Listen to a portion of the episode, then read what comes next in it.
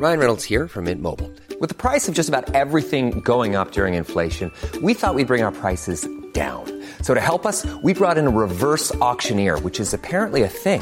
Mint Mobile unlimited premium wireless. Ready to get 30, 30, bit to get 30, bit to get 20, 20, 20, bit to get 20, 20, bit to get 15, 15, 15, 15 just 15 bucks a month. So, Give it a try at mintmobile.com slash switch.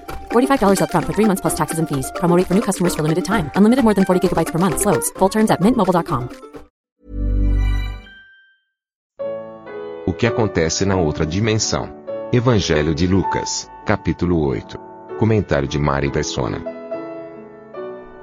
Existe uma um mundo, uma esfera invisível para nós, que o Senhor obviamente tem controle, ele sabe o que está lá. Eu estava pensando naquela passagem de Segunda Reis, quando Samaria, acho que é cercada, acho que Samaria que é cercada e, e Eliseu sai com o seu o seu servo e o servo fica preocupadíssimo. É mais ou menos o que ele acontece aqui. É segunda, acho que é segunda Reis, né, que fala do do servo de, de Eliseu. 6:17, obrigado.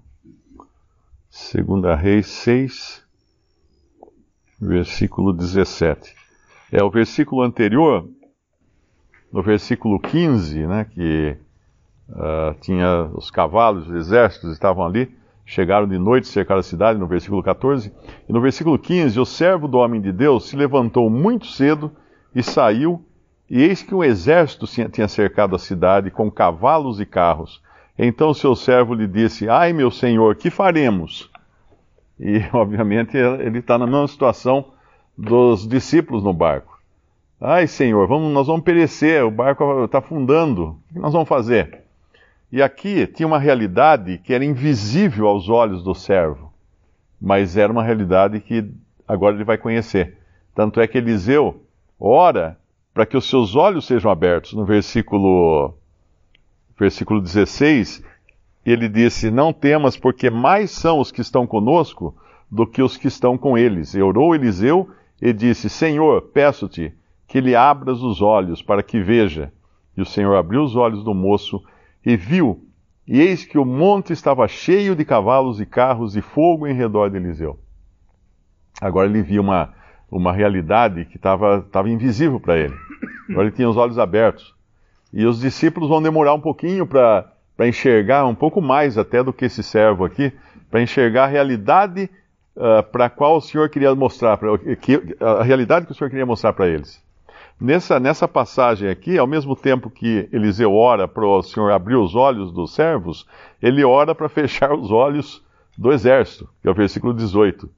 E como desceram a ele, Eliseu orou ao Senhor e disse: Fere, peço-te, esta gente de cegueira. E feriu-a de cegueira, conforme a palavra de Eliseu. De um lado abre os olhos, do outro fecha. Deus sempre trata assim, com a fé de um lado, com a incredulidade do outro. E no nosso capítulo aqui, de, de Lucas, uh, nós vamos encontrar os discípulos agora chegando à outra margem, né, como o irmão falou, só que ainda assim a, a, a cena está tá fechada para eles, eles ainda não estão enxergando a cena. E quando vem o endemoniado e o Senhor expulsa o demônio dele, os demônios, né, a legião de demônios, talvez eles pensassem que agora eles estavam enxergando. Uh, agora eu estou vendo, agora eu sei por que, que nós atravessamos esse mar. E por que, que o diabo tanto tentou uh, impedir a nossa chegada para esse lado de cá. Mas ainda não era, não era a história toda. Uh, é claro que tinha sido Satanás quem tinha causado todo aquele distúrbio na, no lago para que eles não chegassem. E, e tanto é que quando, uh, quando os demônios reconhecem o Senhor, o que os seus discípulos não tinham reconhecido ainda, uh, eles, eles rogam ao Senhor que permita que eles entrem numa manada de porcos. E aí a pergunta é, mas espera aí, por que, que eles querem entrar na manada de porcos? Porque eles querem fazer aqueles, aquilo que eles iam fazer com os discípulos: afogá-los. Era isso, o, o plano do, do diabo era esse, era, era impedir que eles chegassem lá e possivelmente matá-los afogados no lago. E agora os demônios, esses, esses instrumentos de Satanás, uh, o Senhor permite que eles entrem nos porcos e eles então cumprem, uma, em parte, né, o desejo deles que era de matar, que é destruir. Esse é o desejo de Satanás sempre, de matar e destruir. Então os, eles entram nos porcos, o Senhor permite que eles entrem nos porcos, e imediatamente os porcos correm e despencam no despenhadeiro para cair no, dentro do mar e morrer. Agora tem um outro, tem, tem, tem um outro, ou melhor, tem outros aqui que estão presos. Se por um lado aquele homem, e no, no outro evangelho nos fala de dois homens, se aquele homem estava preso por demônios, estava escravizado por demônios, os grilhões não o seguravam, ele, ele rompia as cadeias e, e, e morava no meio dos sepulcros. Havia outros presos que não eram tão aparentemente presos e estavam aqui também. São esses que depois vêm reclamar de terem perdido os porcos, vêm reclamar do Senhor ter libertado aquele endemoniado e pedem para que ele vá embora dali. Por que esses estavam presos? Eles não queriam ser libertos da sua vida, daquilo que eles, da, do, dos seus porcos, da sua cidade, das suas coisas, e eles não sabiam que estavam presos.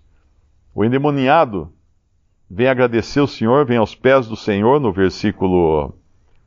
É, no versículo. É 28? E quando viu Jesus, prostrou-se. Assim, isso antes dele, dele ser libertado, né? Esses são os demônios que se prostram. Mas tem uma passagem, não sei se é no, só se é no, no, outro evangelho, que daí o, o, o que era endemoniado uh, vem ao Senhor pedindo para aqui no versículo 38. Uh, e aquele homem de quem haviam saído os demônios rogou-lhe que o deixasse ir, uh, que o deixasse estar com ele. Mas Jesus o despediu, dizendo: Torna para a tua casa e conta quão grandes coisas te fez Deus. E ele foi apregoando por toda a cidade quão grandes coisas Jesus lhe tinha feito. E aconteceu, uh, só até aqui, o 39. Uh, tem uma outra passagem lá em, em Marcos, eu acho que é Marcos, quando ele fala, o Senhor vai para Decápolis, e Gadara fazia parte das dez cidades, que era Decápolis. Decápolis era um conjunto de dez cidades. E quando, quando o Senhor vai a Decápolis, curiosamente, tem uma multidão que quer vê-lo é, Marcos 7. Ah, não, perdão. É Marcos 7, 31. Marcos 7, 31.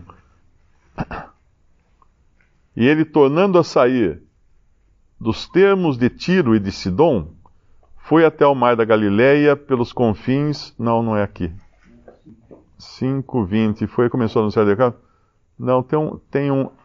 Ah, está aqui, 4, é o 4, 25. E seguia-o uma grande multidão da Galiléia, de Decápolis, de Jerusalém, da Judéia e de além do Jordão. Esses que o seguem depois de Decápolis, uh, talvez, eu não sei qual é a sequência aqui dos acontecimentos, talvez tenham sido evangelizados por aquele ex-endemoniado.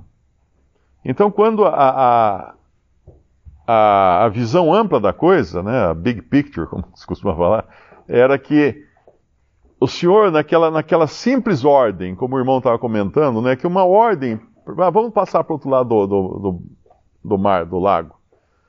E, os discípulos não imaginavam o que estava por trás daquilo. Ele ia atravessar o lago, ele ia dar uma lição nos discípulos, eles iam aprender a, a dependência do Senhor, a dependerem do Senhor, iam aprender que quando o Senhor decide algo, isso se cumpre, como, como aconteceu lá com o servo de Josué, de, de perdão, de Eliseu, uh, são mais os que estão conosco do que os que estão com eles. Então não tema, não, precisa, não se preocupe. Uh, o problema é grande? Não se preocupe, o, o, nosso Deus é maior que o problema. Eles não tinham, eles, eles não tinham, não tinham percebido ainda que eles chegariam do lado de lá. O Senhor não apenas iria libertar aquele, aquele endemoniado, como também iria depois libertar mais gente em Decápolis. através do, do, do ministério, do testemunho daquele que tinha sido liberto. Então é uma, é uma, uma coisa, uma projeção meio geométrica aí, né? Do, de todas as coisas que vão acontecendo em cadeia, uh, graças a uma simples ordem que o Senhor dá. Porque, obviamente, ele sabia tudo, é Deus, ele, ele tinha conhecimento de tudo. Mas os discípulos vacilavam, ficavam medrosos, e, e nós somos assim, né? A gente sempre vai pensar, mas e aí? Será que vai dar certo? Será que vai. E o Senhor tem que sempre falar para a gente: mais são os que estão conosco do que os que estão com eles. O Senhor tem que sempre mostrar para a gente que Ele é capaz de parar as ondas, Ele dá ordem para as ondas, Ele para as ondas, Ele para o vento. E, e, e no final, o benefício é muito maior do que a gente podia imaginar. Visite respondi.com.br. Visite também 3minutos.net.